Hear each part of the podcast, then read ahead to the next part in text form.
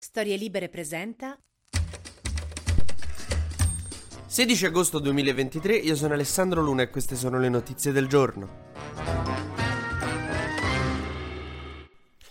Ben ritrovati, allora c'è da stare in allarme, cioè bisogna stare allarmati perché è uscito un rapporto di Banca Italia, diciamo la banca centrale italiana che è un'autorità molto importante nella nostra economia, che certifica che eh, il cambiamento climatico rischia seriamente di danneggiare nei prossimi anni la nostra economia. È così, a quanto pare l'estinzione umana è una strategia economica fallimentare e questo, questo fa diventare la vicenda inquietante, perché prima non ero tanto preoccupato, ora che so che eh, appunto se moriamo tutti, il PIL cala drasticamente e questo insomma adesso mi preoccupa un pochino, forse bisognerebbe fare qualcosa. Per chi volesse approfondire il tema trovate il mio libro eh, in libreria edito da Rizzoli, perché pigliare tutti quanti fuoco è una scelta economicamente dannosa.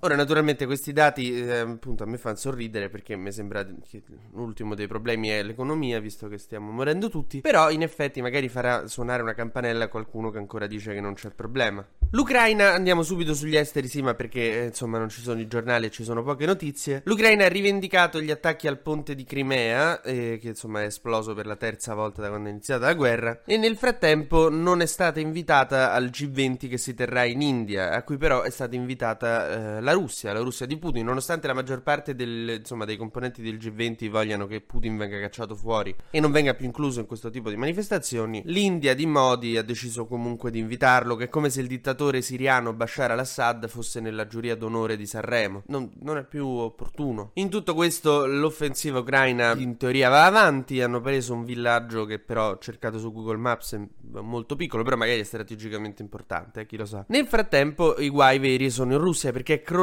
il rublo, la moneta russa, che insomma per l'effetto delle nostre sanzioni, dopo un po' erodi, erodi, erodi, è crollato. Aspettavamo questo momento da molto, vedremo che conseguenze avrà. Nel frattempo, la banca centrale russa ha dovuto fare una riunione d'emergenza e ha alzato i tassi per sostenere insomma questa botta che non lo so raga fate trick count così magari dividete un po' le spese poi d'estate è facile litigare su queste cose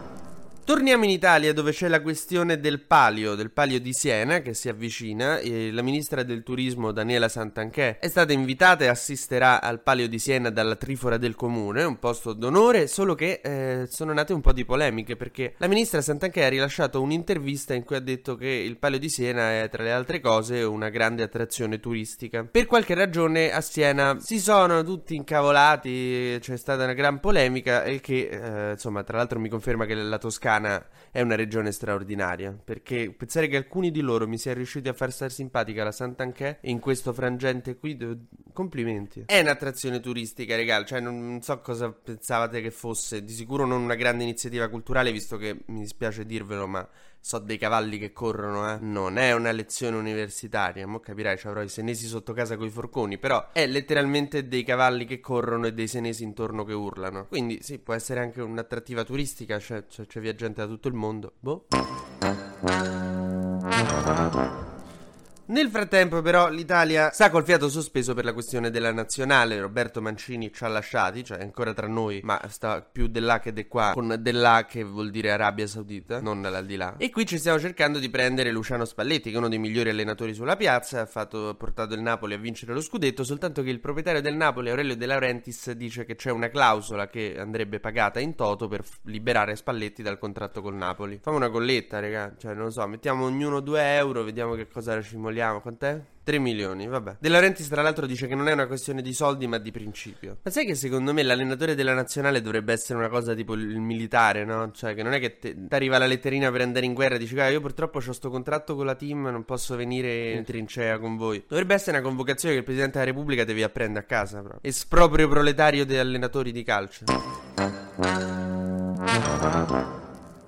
E in conclusione c'è un problema in Sicilia perché eh, è scattato il livello di preallarme per il rischio di eruzione dell'Etna. L'Etna sta rischiando di, appunto, eh, di, di, creare dei gran danni a una regione che è già penalizzata dal fatto che l'aeroporto di Catania è stato inattivo per molti giorni a causa di un incendio e se erutta l'Etna è un problema. Tra l'altro Schlein l'ha duramente criticato perché eh, sostiene che da parte dell'Etna ci sia una totale mancanza di proposte.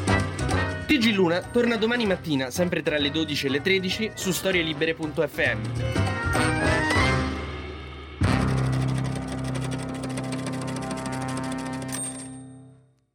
Una produzione storielibere.fm di Gianandrea Cerone e Rossana De Michele. Coordinamento editoriale Guido Guenci.